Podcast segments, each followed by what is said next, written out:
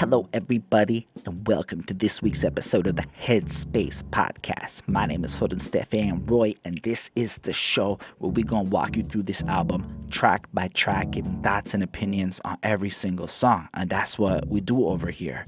The homie Chris Chrome could not join me over responsible family engagement, so I said, fuck it, let's try and get this shit out same day. And what are we talking about? We talking about Denzel Curry's brand new album, Zoo. And so, yeah, I'm recording this on Friday, the very same day it released. And just keep that in mind as you watch this person in the future who has probably listened to the project more than I have. And I bring this up because I want to front like I'm some fucking professional. I'm not Anthony Fantano type. My opinion is just literally my opinion and how I feel on a project. So often when I come into these artists, I know way less than like the person watching the review. So I just like to kind of give them that honesty that your feedback, your comments, anything you'd like to add to the review? Because let's be real anything in the comments is something you're going to check when you come. Is totally welcomed and accepted and uh, you know if you're a little bit of a dick and it's the morning i might be a little snarky but otherwise it's totally i'm open-minded you know i want to hear what you have to say. Uh, on that note i totally like to uh, read my favorite comment of like last week's video or recent whatever a recent comment. In this case it was on the beast coast album review from escape from new york and and we had a comment from I believe Gurmehar Singh. I'm so sorry if I said that poorly, and it was can you react slash review to Denzel Curry's Taboo and Zoo when it drops on the 31st? Um, well, I don't know about Taboo. I think Taboo dropped a while ago. I'm not sure about that part, but Zoo dropped, and I said, you know, you know what? Um, basically, that could be an interesting option. And the, the funny part to me is that Chris Chrome has been on my ass to talk about Denzel Curry since uh, the very beginning of us ever talking about albums. And you know, Denzel Curry drops the album. I agree. Okay, we should do it. The student in the comment requested it. Okay, nothing else is really coming out that I noticed on my radar that I thought was like super whatever. I said, curiosity time. Let's hit up Denzel Curry. That motherfucker did that Rage Against the Machine cover, and it was absolutely dope. And so let's let's, let's check it out. And then Chris couldn't come. Um, one more note though a lot of y'all like to put the request in the comments, and the reality is that list is like 500 albums long, so we'll get to them because I'm to do this for the next decade. My timeline is kind of like that. But um, I just wanted to let you know that I love your comments, and if the democracy of people all request and upvote and shit something, I'll take that more seriously. But when I say we'll do your album, it's because I mean it sincerely when it comes around that time. And as some of these people who've been here with the channel for a while know, that could that could take over a year, but then one day it just appears and you're like, oh shit, they actually did the review. So I hope to get that experience to people. Uh, the, you know, the more we grow, the more we can do reviews at a quicker pace and shit. But reactions, eh, I'm not. It's not really my cup of tea. We'll try more. We'll try more over time just because they're easier. Before we get into the episode today, for reals though, special thanks to the patrons: Ismail Gadamsi, Chris Prado, Jonathan. Jonathan Barnes, DJ Black, Hurricane, and Linda Williams. We'll touch on that at the end of the episode. On that note, just because the Google people like it when you say the name a lot, we're going to be talking about the new Denzel Curry album, Zoo. So this is the part of the show where I like to contextualize just my familiarity to the artist because, in my opinion, it makes a, it makes a huge difference. So if you've been a Denzel Curry fan from back in the day, when you get to this album, you're going to have watched all the phases of his career, the different parts of it. You're going to feel a certain way. If you've heard this after three weeks and you've been marinating on it, and you've been thinking about the depth and everything of it, you're going to feel a certain way. If you're like me and it's the very same day of, and you've been binge listening to it at work so that you could prepare for this album review, um, sorry about that, a cat just burst in. And, um, yeah, then uh, you would be sitting there going, okay, this is my first reaction impressions. So I put like first reaction slash album review because this is the first day. Normally, I like to sleep on the project, really think about it, etc. So if anything's off, I apologize in advance. This is really just kind of what I thought about this project. Um, I do care a lot about what you guys have to say. We did that whole part earlier with the comments, and um, I do also want to point out just kind of how I I was introduced to Denzel Curry. Like I said, Chris has been pushing him, but let's be real there was that time of the meme songs and shit, and then once upon a time you would get the the, the thug life shits, and there was that song that would kept getting played. The I am the one, the blah blah blah da da da. I don't know the words, but that one, y'all know what I'm talking about. It was either Ultimate or ULT or something. I, I've listened to both of them. Chris has played me many of his songs, and at the time. Uh, I was a bit of a hater, and so I was being a hater, and I was like, "Fuck that shit, I'm not down." I'm like, part of it is because the lyrics weren't 100% shit I was feeling at the time. But what I have to give Denzel Curry credit for is the energy. And the main reason I really wanted to check out this album, my most recent excitement about Denzel Curry was that fucking ridiculous Rage Against the Machines cover that he did. That was like, it was it was more incredible than anything I believe Prophets of Rage could produce, and he should just replace both Zach Diller. Uh, sorry, he should replace both um, Chuck D and B-Real, and just just bring in fucking uh, Denzel Curry and drop that fucking energy because it was it was what was needed in that moment. Anyway, I don't have a lot more to say about Denzel Curry. I mean, uh, except for like the whole album review, but in terms of my knowledge of him, I'm pretty new. We'll call this like I'm a new Denzel Curry fan type person. And uh, this project's called Zoo, which I understand is is a Miami thing or something because he's from there. So I guess, and it's kind of like he's the product of his environment. He kind of grew up in this zoo, but it's spelled like UU and not OO, so that's I guess it's distinct. Honestly, I don't really know the significance of it. I, I know that it's supposed to reflect the environment that he grew up in. Outside of that, I don't really know the Miami culture that well. I don't even think we've done a lot of music from Miami. Come to think of it on this channel, so that's a, that's an interesting thing we should rectify and do more Miami artists. If you guys know any classic Miami albums that you think we should do on the Classic Quest, which is where we do the classic album version of this show, let us know. Plus, there's a girl there. It's totally more fun to watch. Um, on that note, uh, the cover has him in front of a car, which definitely feels very southern. You can see that there's a convertible. It's a very beautiful car. I'm not gonna lie. I once owned a Lincoln Town car, and that car makes me think of my Lincoln Town car. And that's the kind of car like that big old 94 mafiosa looking motherfuckers. I bet his car bounces and that that just looks fun, right? Mm. Because I live in Canada, and up in Canada, or at least in Montreal or Quebec, there are definitely laws that say cars cannot hydraulically bounce. Like you just can't bounce the cars legally. So I've never seen the car bounce. I've, I've never been in the car while it's doing the bouncy bounce, listening to bless ass music. So like one day I totally hope to go down into the south and have one of y'all motherfuckers be like, you can bounce in my car. But until then, I can just kind of look at cars like this and get kind of excited. But I like how simplistic this cover is. I like how he's just sitting there in the shadows of something you can't see. I like how he just looks so fresh and, and like it's not over the top.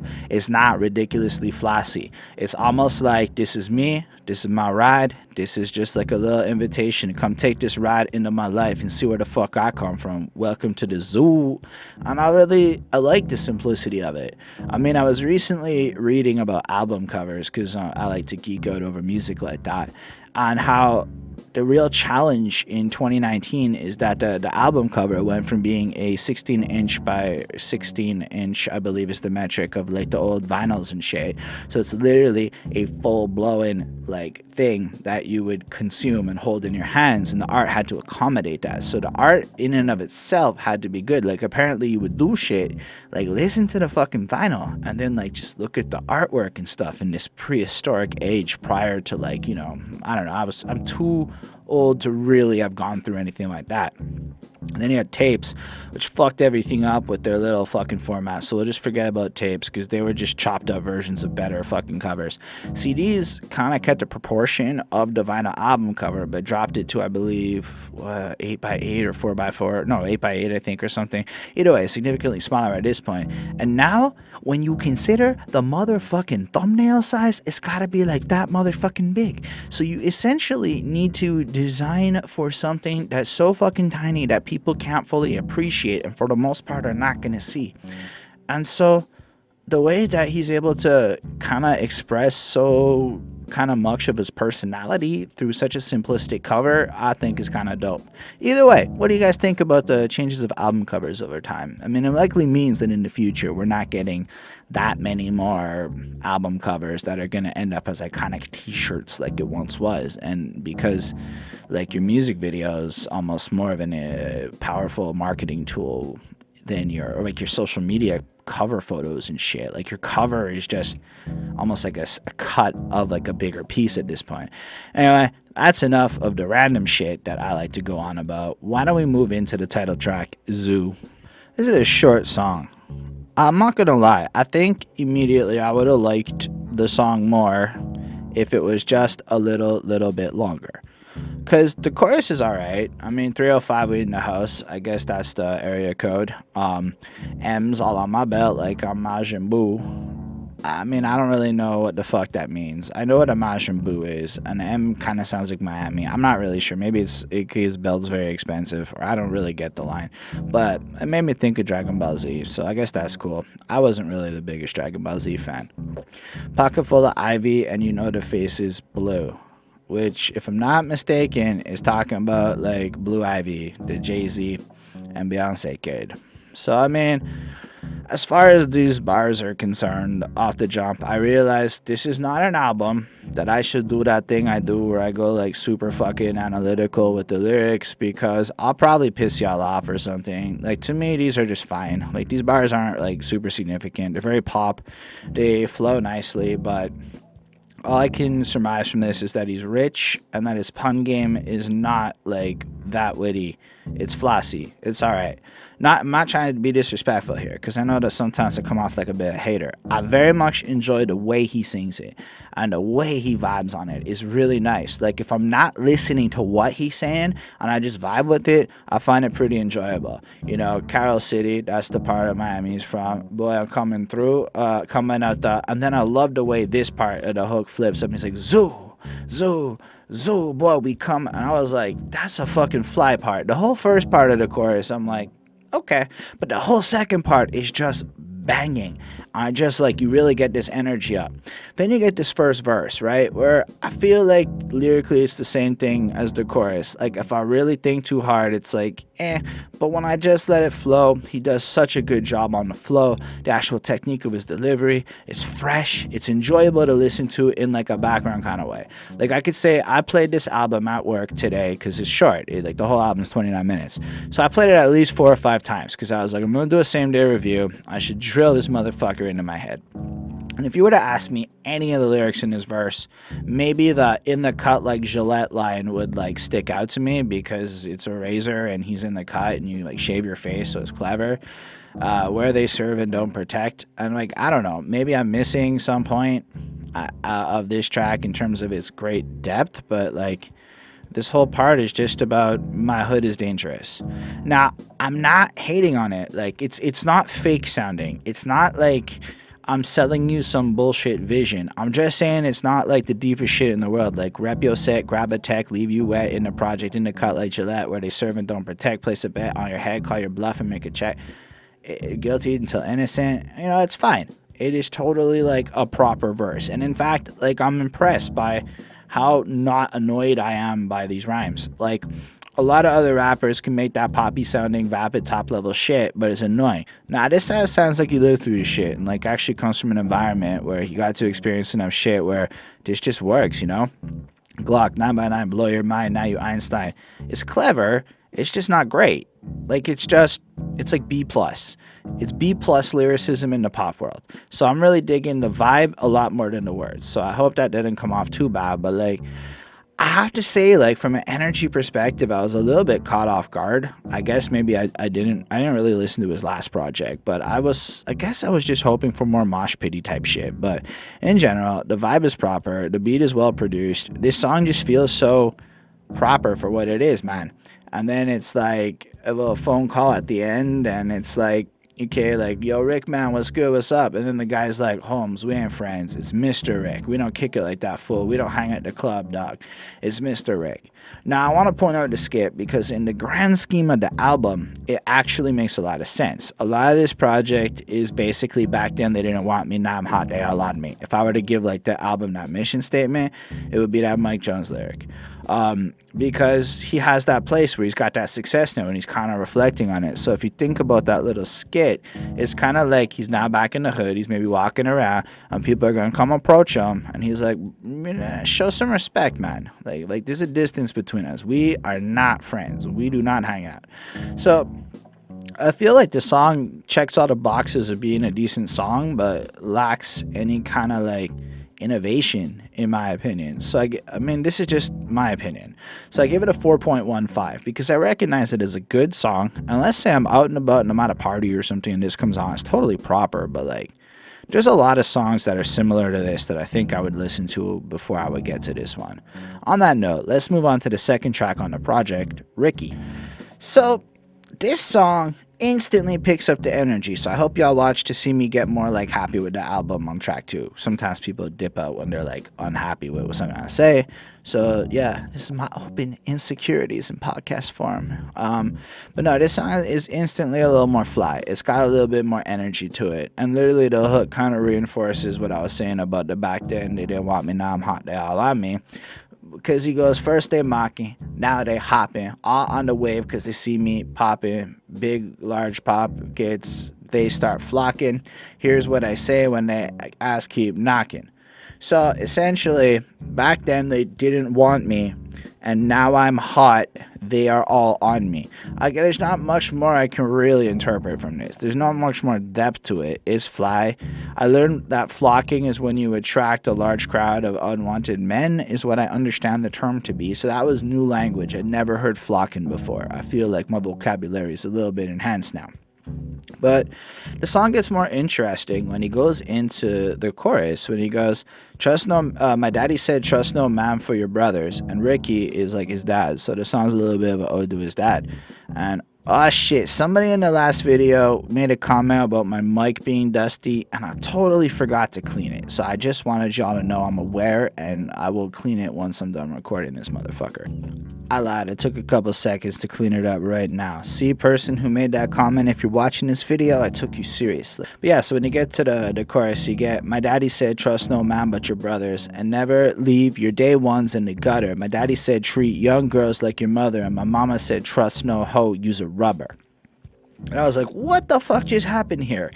we went from like some pretty vapid top level type of shit to a different kind of vapid shit. Like, let's be real. My daddy says trust no one but your brothers.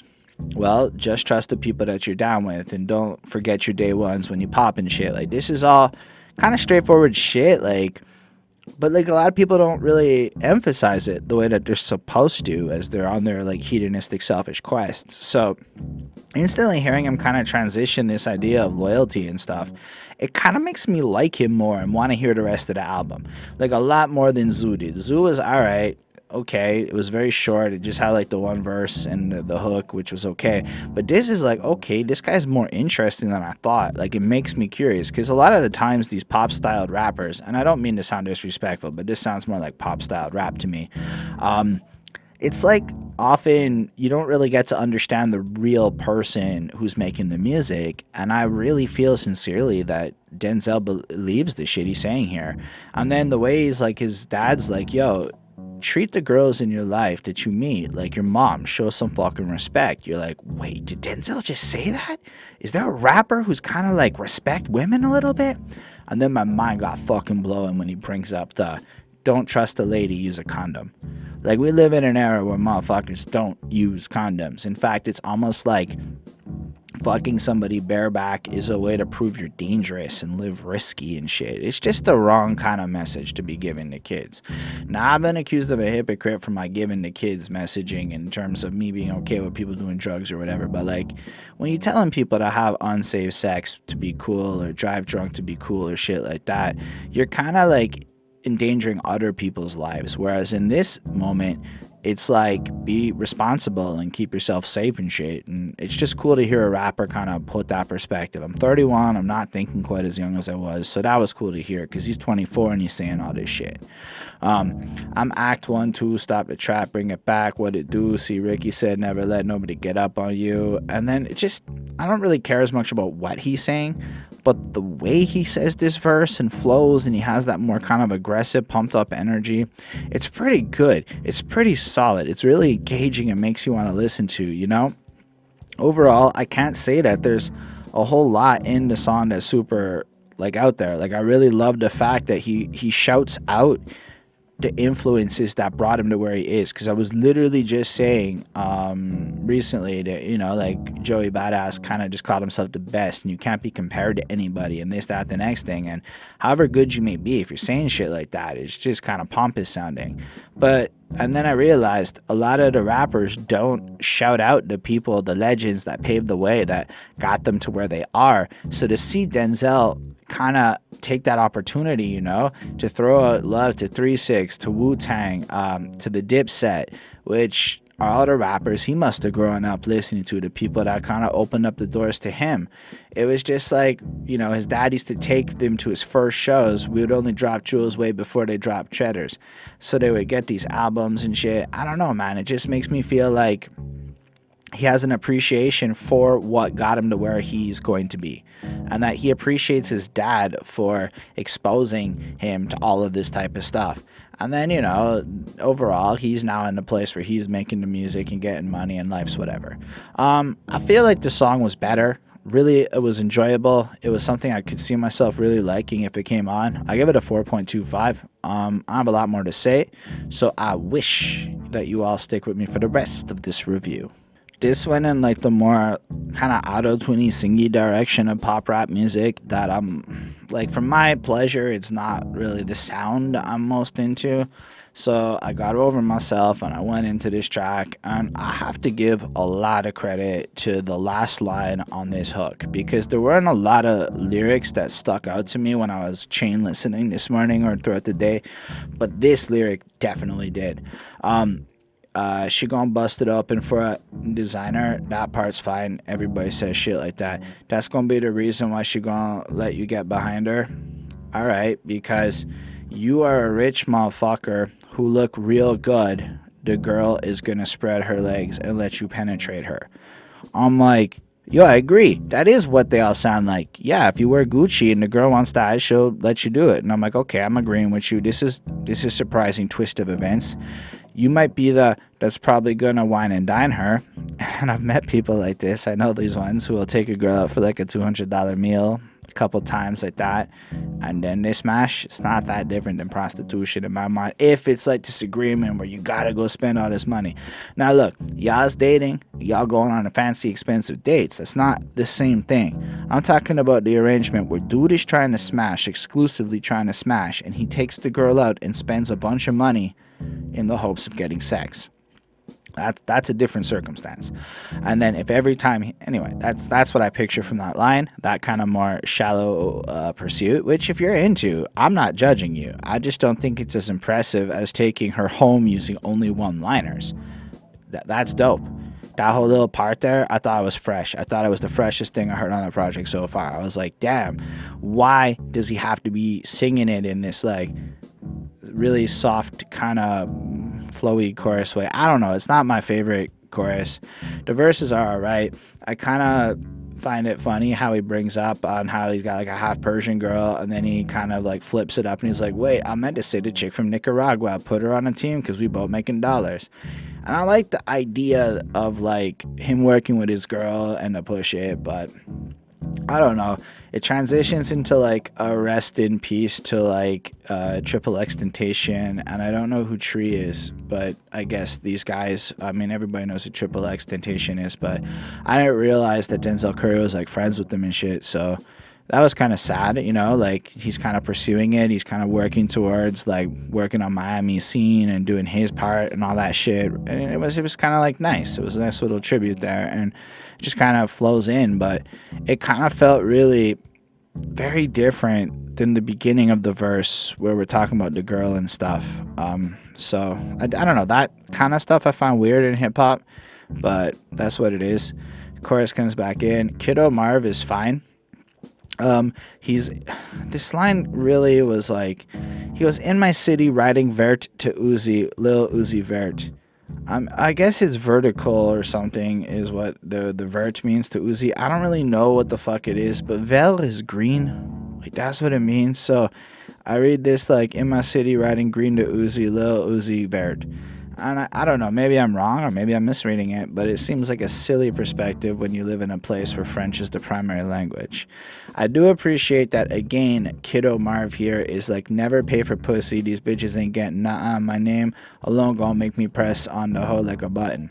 And like to me, I mean, I'm not trying to come out misogynistic or no shit like that, but like if you go and brag about getting a girl, it shouldn't be a financial arrangement because you're wealthy. That's not game game is you got games, so you get the girl, and like then she makes you dinner and shit. Like that. That's more in the line of how I see game. And then like you know like you get stuff out of her is more impressive than say. It's like if if you get a meal and like she irons your clothes and like shit like that. That's a little more impressive to me then you went to a strip club and, and, got a hoe like he does later on on the album. He's very upfront about it though. I like that about this guy. Still, Kiddo Marv was nice to listen to. He flowed really cool. I actually found him more enjoyable to listen to on this track than Denzel Curry. Um, but again, this song just really wasn't for me while being a pretty standard sounding track. Like that's I think another part of it. There's not a lot of like new to it. There's not something in this that's like, oh shit, that stands out. This felt like Denzel Curry was trying to make this kind of music and he pulled it off so well that it just didn't stand out to me. So I give it a 4.15 and I do hope you all enjoyed this one, but I'm gonna move on to talking about birds. I like this because it just feels like a fresh track like it, it it doesn't feel like it's so like next level in terms of innovation or anything like that but it feels fresh in the sense that like you start vibing to it you know right off the jump his verse kind of is cool. Let's start it over. I jehovah come take a look at my city and its culture city full of vultures. You're just like okay. He kind of makes it look like you got this top down perspective. Like, look, come check out this album. we gonna show you how fucked up my city is. City full of Zoes, city full of gangsters is sticking to the code. You know, like just presenting the environment in like an offhanded kind of way. Like, yo, you're not from here. This is the zoo. And I feel like this was just fresh. Like, I, I don't know. I really enjoyed it. His flow was dynamic compared to what we've heard so far. He plays with the timing so well. I mean, let's be real. Fuck a pop. I gotta stop saying let's be real on this one. Fuck a pop tart. We carry toasters for real. Aim cock back, shoot at lames. Name unknown. We are not the same. Shame on a trying to run game. Was able to sell it. Now my city serving cane.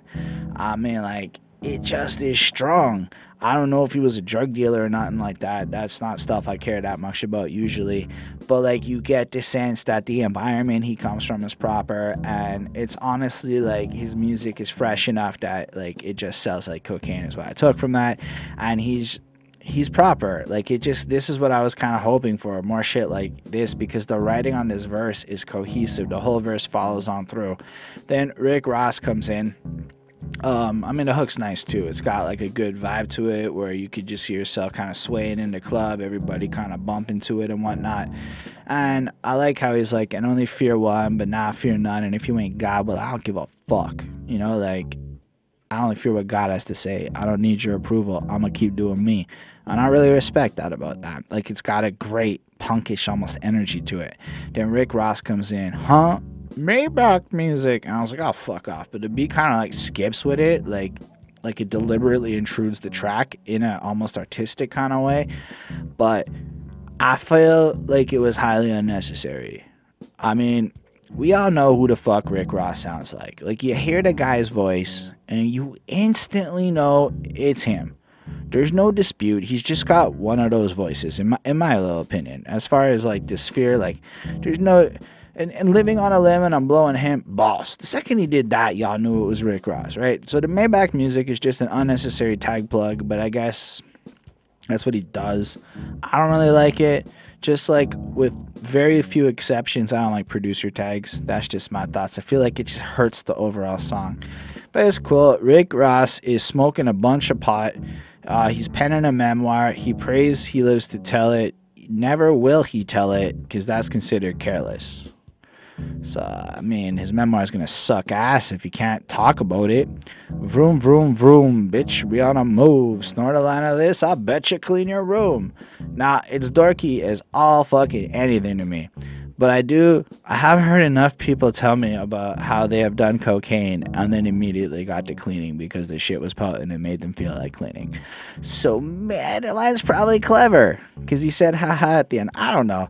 This is fine. Rick Ross is one of those guys where there's a few songs of his I really, really like, but he never really impresses me as a lyricist. There's just the, it's the energy it's the energy he gives off that I think people are really drawn to, and he does a very good job with that. I mean, you might think he's a great lyricist. I don't want to shit on your opinion. I don't think he's any kind of a talented lyricist. I think he knows how to make these little one-liner bars, and he does enough of them that some of them are dope. Um, in this song, I don't think any of the anything Rick Ross says is, is particularly dope. I just think the way he says everything is fun to listen to over this beat. Uh, Denzel Curry does the chorus again. Then there's the third verse where I kind of like where he's like butterfly doors keep the birds chirping. I don't know. Apparently that's a nod to a Lil Pump song I've never listened to, so that's that. Uh, big top back like I'm in the circus. I mean, it's cool, but definitely not an original line. Pray, keep it all like sun- uh, at the Sunday service. That's a cool line if it's about like how you keep the secret of like what's going on in the Kanye West world where it's not like super public, it's just kind of a secret.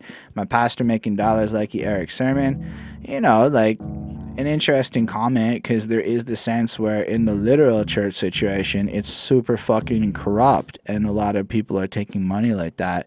But then if you think about the kanye west music spin on it right it kind of could be about like making money because you're a blessed ass music maker you know I don't know. I like Denzel's verse a lot, actually. It's again cohesive. It's like I'm gonna do my shit, you know. I'm gonna build up my world, and I appreciate it. I like it. Um, my city full of palm trees and bad bitches. You see, if your dog green is bad business.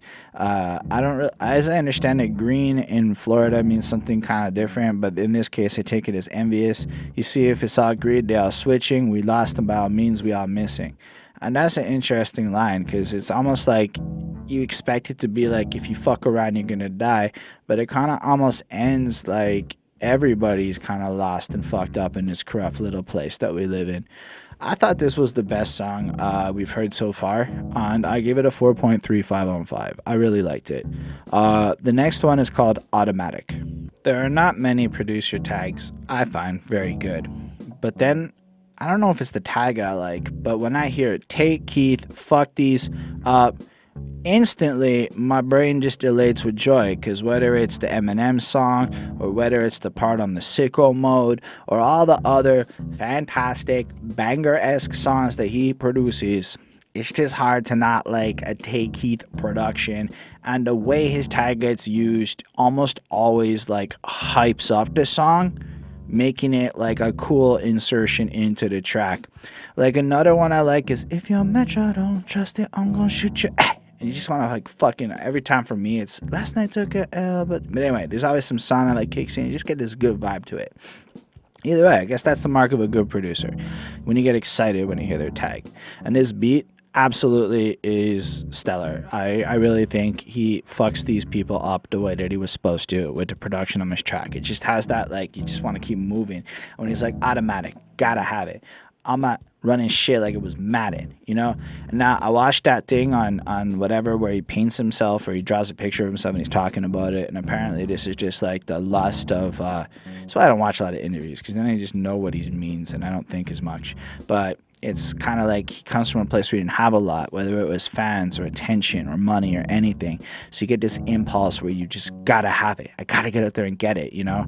I just took a bitch because it's a habit. Are you mad? Now you amp, huh? Fake because you can't. Word around town, you lick like a stamp.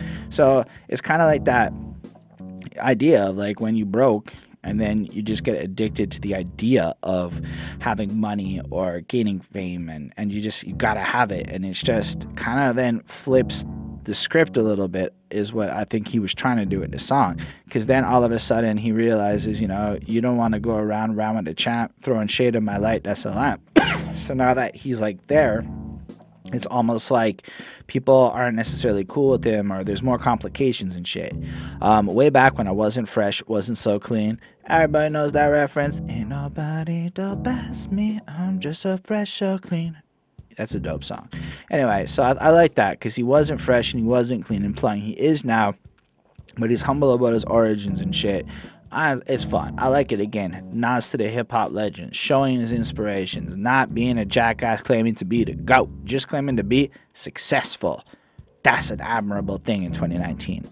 I ain't no dough. I was broke. I had no green. It's my time to blow. Now I got me a whole team. Don't sleep on me, ho. Yeah, ho. Guarantee it'll be a bad dream. I like that. And apparently, I'm not sleeping on Denzel because I'm doing this album review. Therefore, I am awake in this moment. But I like the way that he puts it that if you sleep on him, as in you go to sleep and shit, it'll be a bad dream, which is a clever little pun because most people don't really do that in my experience what I've heard. So I like that one. That was fresh. That that caught me in a positive way.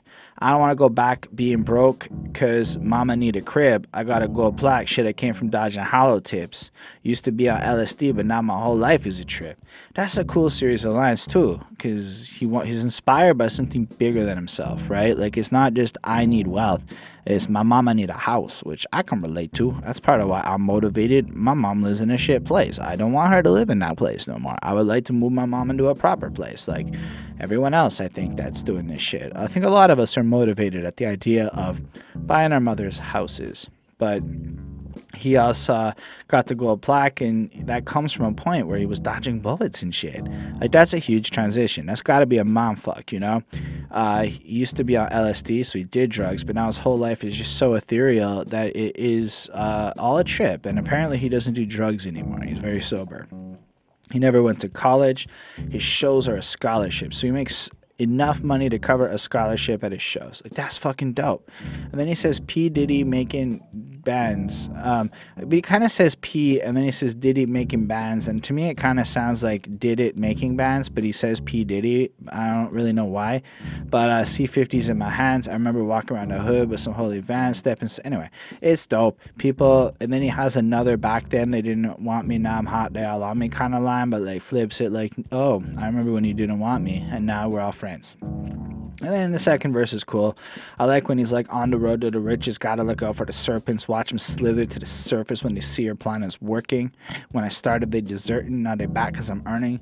And like, I can't hate this because at the end of the day, this sounds very real. This sounds very proper. This sounds like him and his experiences of a person who went from a certain lifestyle where people really didn't dig him and now he's achieved. I mean, there's not much else that he's saying in his song, but he expresses the energy super well and it's very cohesive. This isn't one like where you kind of flip topics halfway through the verse and it felt weird. This was like a proper track. This was the best song on the album so far, which is cool because I just said that on the last one. So I hope y'all stuck with me as I started liking it more. It has such a cool energy, and let's be real, Tay Keith, he fucked these people up. So let's give this one a 4.5 on 5. On that note, let's talk about a speedboat what really sells this song and like takes it to the really like cooler part of life because it's otherwise like it kind of at first comes off a little generic. It's not really what i'm feeling. It's it's okay. It's well done. Like his talent is there. He's rapping it proper. But like let's look at the lyrics a little bit. It's like big talk speedboat pray to god i don't get repoed. That's all right. You can kind of take it. Like his life is so fast and shit but he's also not got a speedboat. And then he cares that he doesn't get taken out or that his boat doesn't get taken away, which is fair. Didn't go to college for a three uh, free throw, so he gambled in a different way. He chose the music route instead of maybe playing ball or some other shit that he could have done, go to college or whatever. People getting killed through the people. So I imagine that's like you're looking through the scope of a gun and you pull some triggers and kill a motherfucker. Um, I like the line, have your money up before you go to war because it's a it's an interesting point because like even if it's like the music industry or shit like i released a project in 2017 but i did not have any money planned out to really follow up with that release. So it just it just fizzled. I just put out a project and then it just sat there and it got like no spins or anything. So if you look at like releasing an album or competing in a music world or anything like that is also a battle, it is worth stacking up some cheddar before going to war with motherfuckers who are running on real money who can fight back and don't want to give up their space for you. Anyway, so I really like that. Uh, then whatever. I like the triple XXXTentacion line. My dog didn't make it to 21, so I got to make it past 24, which is also like really paying into that thing. Uh, how black males in Chicago weren't supposed to make it past 25 years old, either due to jail or death and shit. So the fact that he's 24 and he has to make it past 25 because statistically he's not supposed to, that's powerful to me. I really enjoyed that. So this cook was pretty dope in terms of the writing. Like it's fine, but it just sounds so like poppy and flary to me and it's just like okay it's fine.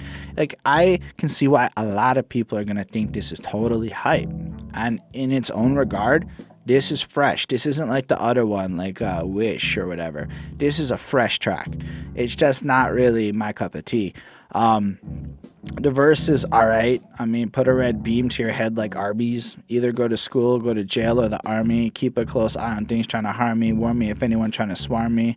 It's all right. He's flowing proper. It's like it's like you got to really consider. He's putting out the sociological impact of being in his hood and the, the violence. And you can either go to school, get caught doing the crime shit, or join the army and get out like that. Which is interesting that he brings the army up. Now that I really think about it, because I don't see a lot of rappers talking about the army as a suitable option out the hood, like it even exists as an option.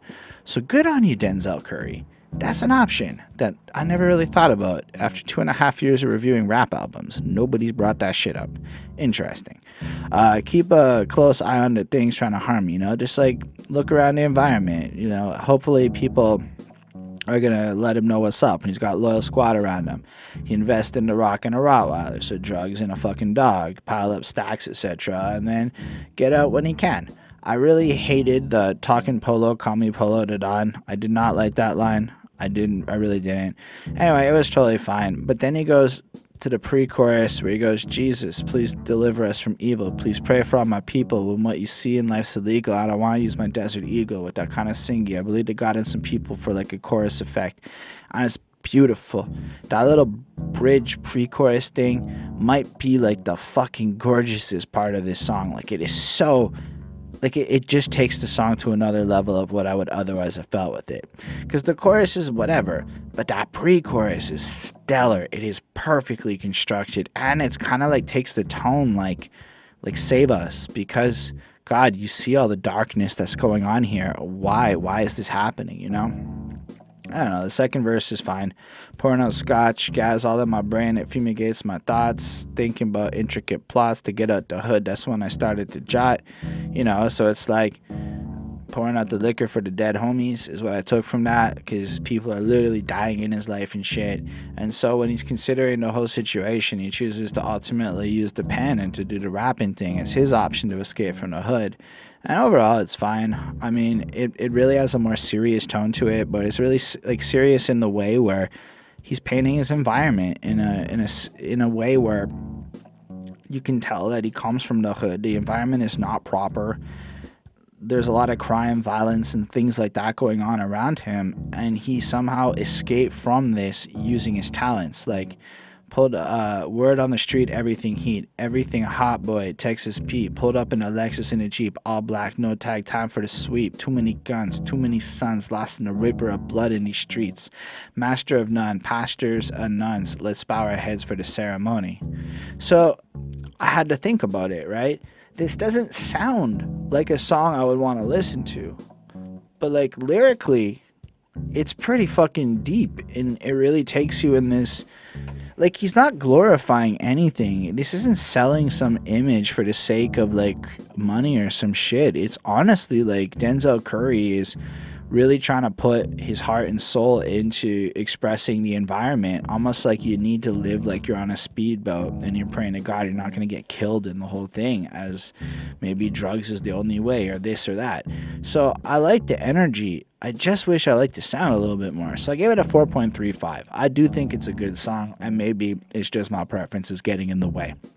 On that note, we are past the halfway point in terms of length and songs, but we are at the halfway point in terms of track list. So let's talk about Denzel Curry's first ever interlude, the Bushy Bee interlude. So I really I really, really enjoy like the flow of this. It comes in popping, popping. It's just kind of like more of an effect in the background as it like builds up this little one minute adventure.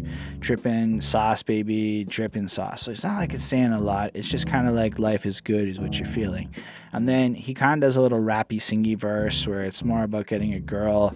And um, I kind of liked a couple lines though. Like at first he was saying I wasn't hood since I moved, now I'm in Hollywood. And it's like, okay, that's an interesting perspective. It's like, first, you're criticizing the dude because he's not gangsta enough for like the environment or oh shit you fake or whatever now that he moves out the hood and says fine goes and does another thing oh now he's hollywood he's hollywood or maybe he took it in a more positive way but i thought it was just an interesting thing then there's a girl who's topless and the car's topless and whatever.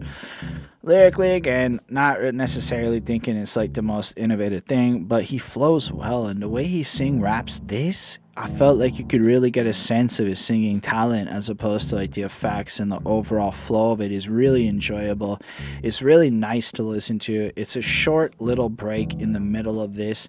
I give it a 4.25. I kind of wish this was like the hook on like a bigger song or something. That would have been really swell. On that note, yo, yo, yo. So this is uh, Mr. Plus Pierre who produced this, who is like it's almost like they recorded a phone call.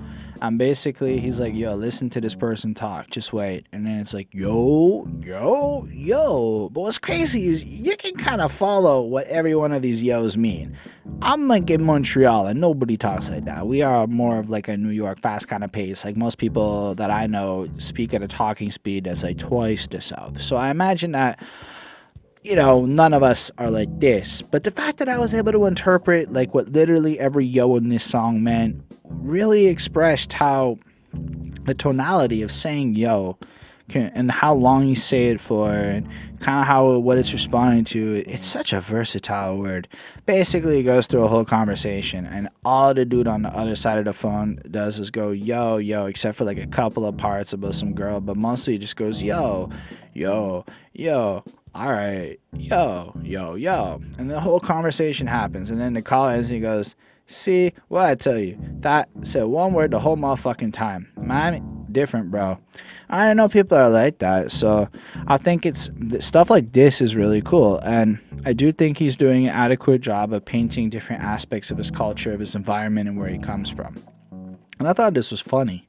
I mean, I listened to it like three, four times in a row because that's how I do this review. It's like kind of a way to cheat what it will sound like after a few listens. It's like nowhere near as good as if you can sleep on it, but I thought it got funnier the more I listened to it because it's just so well made and it's so interesting. Anyway, the next track is called Carol Mart. Like this just feels like the South. So apparently the Carol Mart is this flea market that was from the hood he's from that everybody used to go to and it's been demolished and it's no longer a thing still it's cool to like shout out to this thing uh this place that you went to that you know like people in your neighborhood would be it's like if i shouted out ndg anybody from montreal knows what the fuck i'm talking about but like the rest of y'all have no idea what that is which is totally cool. Um but like you get this whole little intro bit kind of hyping up like south florida as being a beautiful place and it's really cool and everything's nice you know? We do to flash it naturally man like it's just a hype up and then Ice Billion Berg just flows in with this south gritty sound like I got a pocket full of money and my teeth glitter. Something about being a trill ass. I'm so fresh. And you know what? that chorus just came off fresh and I was with him. I felt it. I was like, yo, this has a cool vibe. It's one of those songs where if I was in a car, I would feel so fake gangster. Like you have no idea how fake gangster I would feel listening to this shit. But it was nice and I really enjoyed that. And then I think Denzel Curry does one of his more dynamic and fucking interesting verses in the way he does his flow on these two uh, on this track. So I really liked it. He's a real ass from the 505, you know, again area code. That's what's up. I'm in the 514 in case you cared. That's what's up. Uh, and again, I like how he shouts out references. It was raced off of Trina, Trick, Daddy, Rick, uh, I don't know trick that is. Implies. I guess Rick Ross. I don't know. When it comes to that green shit, I'm I am anti it because I'd rather see a man live than a man die. And it feels like he's against the greed and the obsessive money and the jealousy and shit. And he wants to just see the betterment of other people and to like lift people up and shit. I was like, that's pretty dope, you know? And then he just flips the flow, like run down or you run track, oh that boy cat, get the gap, make it go brat, lead the boy flat, all black, make the b- black block look like Baghdad, play the track, it's a special way I fold my flag. Um, and it's just like it's got this energy of where he's from, the energy of the music and stuff. But meanwhile, it feels like the song is again like kind of shutting out the culture of, of, like of like his influences. It's hard as fuck, but in a cool way. Where it's again not like he's trying to front like anything really. He's just kind of painting a picture of the environment and shit. Then the chorus comes in, it's fucking fresh, it does its shit and then hear the bass down the block because the trunk keep knocking. I'm like, yeah, that's fucking a cool line because you can't picture like the powerful ass fucking just how this would sound and bless ass car speakers and shit. Got them Bushido blades because the rims keep chalking you um for the swag uh, to get mommy popping. You could smoke a little weed as long as you ain't flocking all right, this part's fine. He's just kind of floating here. It's a little less hard, um, but it's it's kind of enjoyable still. I like when he goes, "I'm the Raiden to rap" when they they tell that boy finish him, because you can just picture Raiden floating across the screen with his "I or whatever the fuck he says. And that's fucking dope. It's nothing but fatalities. Them crackers gonna sentence him, huh? And I kind of appreciate how he does those Mortal Kombat flows like there. That's actually cool writing. And then to end it, because of that, the white people are probably just going to lock him up and throw him in jail because of the violence that just happened because they killed the motherfucker. And it's almost like to go from that like sense of fantasy to that like realistic consequences of what happens to it is pretty clever. Um, so I really liked it. I thought this was a cool track. Um, I gave it another 4.25. I I don't know. I don't have a lot more to say about it. The next one is called Shake 88. Sometimes you hear a song and instantly your brain just fills with girls' booties just shaking in all directions. And it's like you can't like you can't not picture the booty shaking when you hear the song. And it's cheating because it made me like the song more. Like right off the jump, I just knew what would happen when girls heard this song and it made me go, all right. And then it shouts out and it pulls references from a couple of like uh, classic songs that it's like sampling. So, as an example, the intro comes from Stick That Thing Out Skeezer by Lil Jon and the East Side Boyz. And the outro comes from Shake That Ass by Booty Bass. So, as you can tell, the people that inspired this song, and again, showing love to the people who inspired him are people who really are about making the ass shake in this song.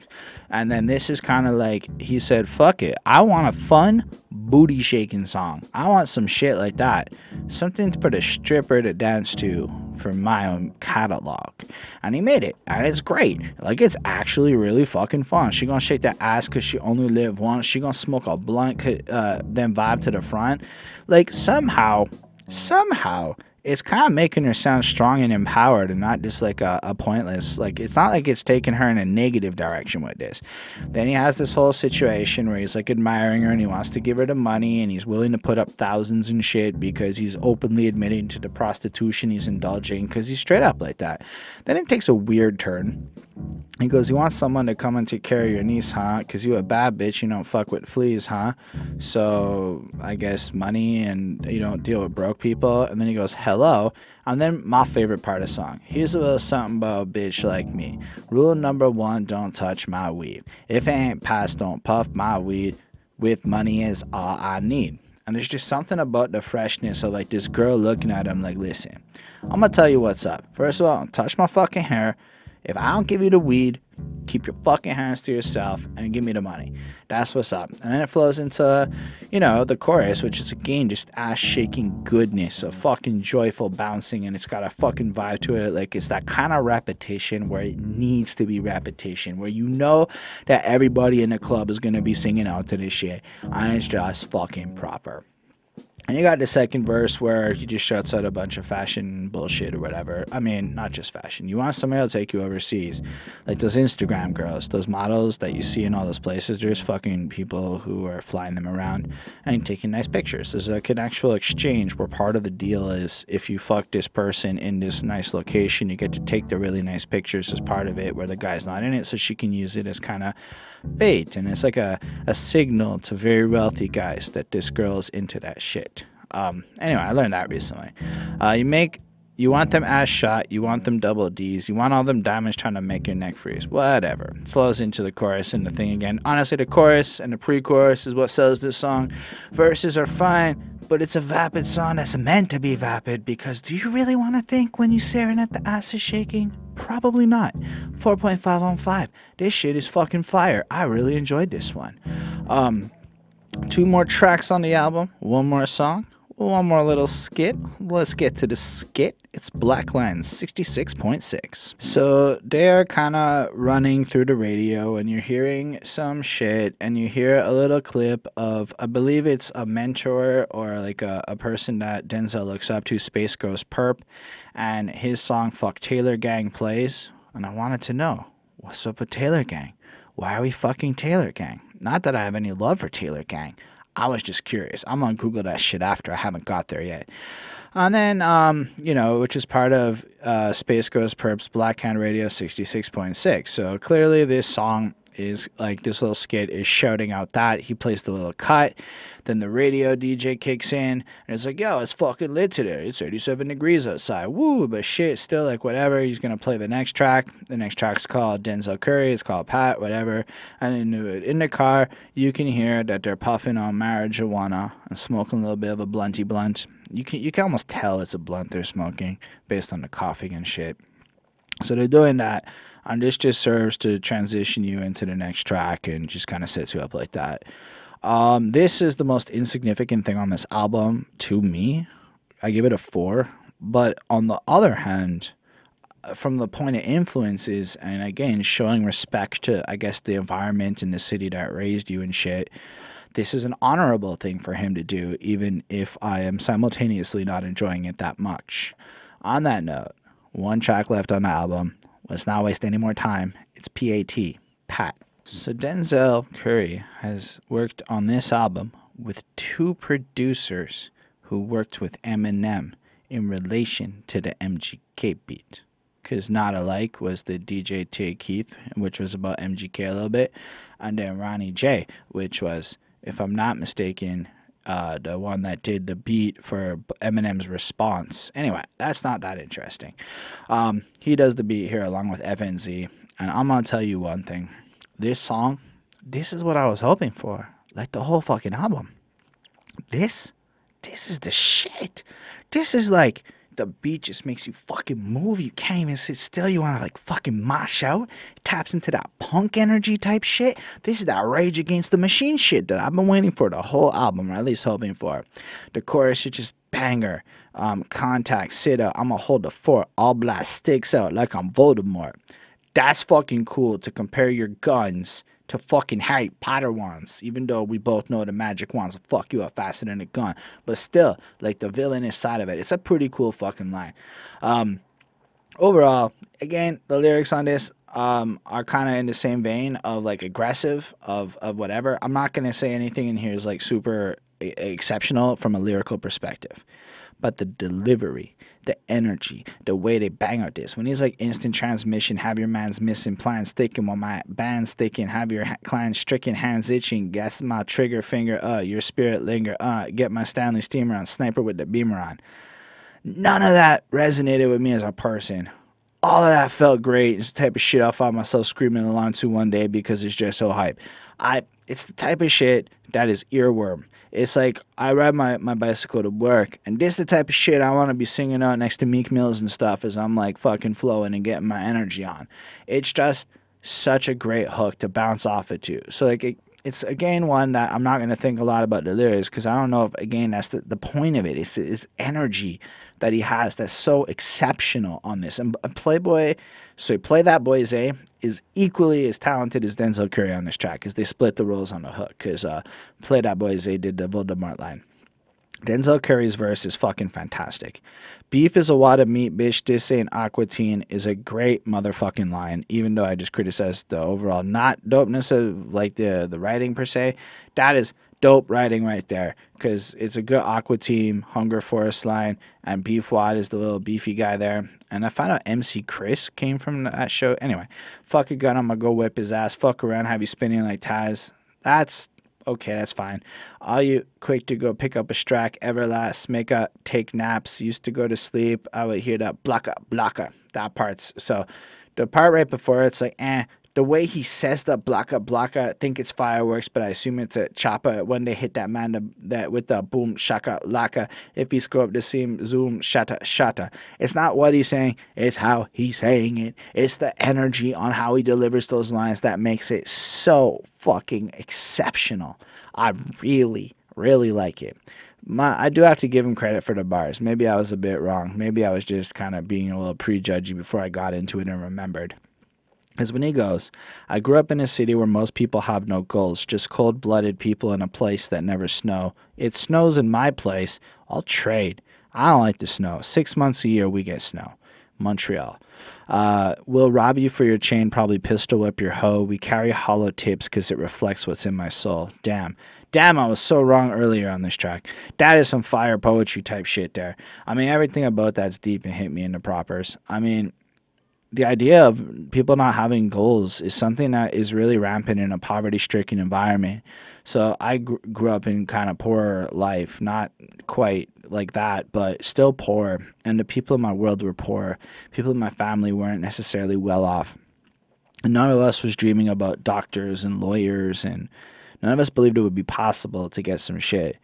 And so when he says shit like that, I can kind of put myself in the perspective of recognizing just how it is to be in an environment where people don't have goals. And the fact in that he does and that he's gotten to this place is, is almost doubly impressive. And then the violence that comes in and the idea that we have to carry hollow tips because our souls are fucking hollow. Like we've all been so corrupted and darkened by everything. That's just deep and shit to me. It's very nice.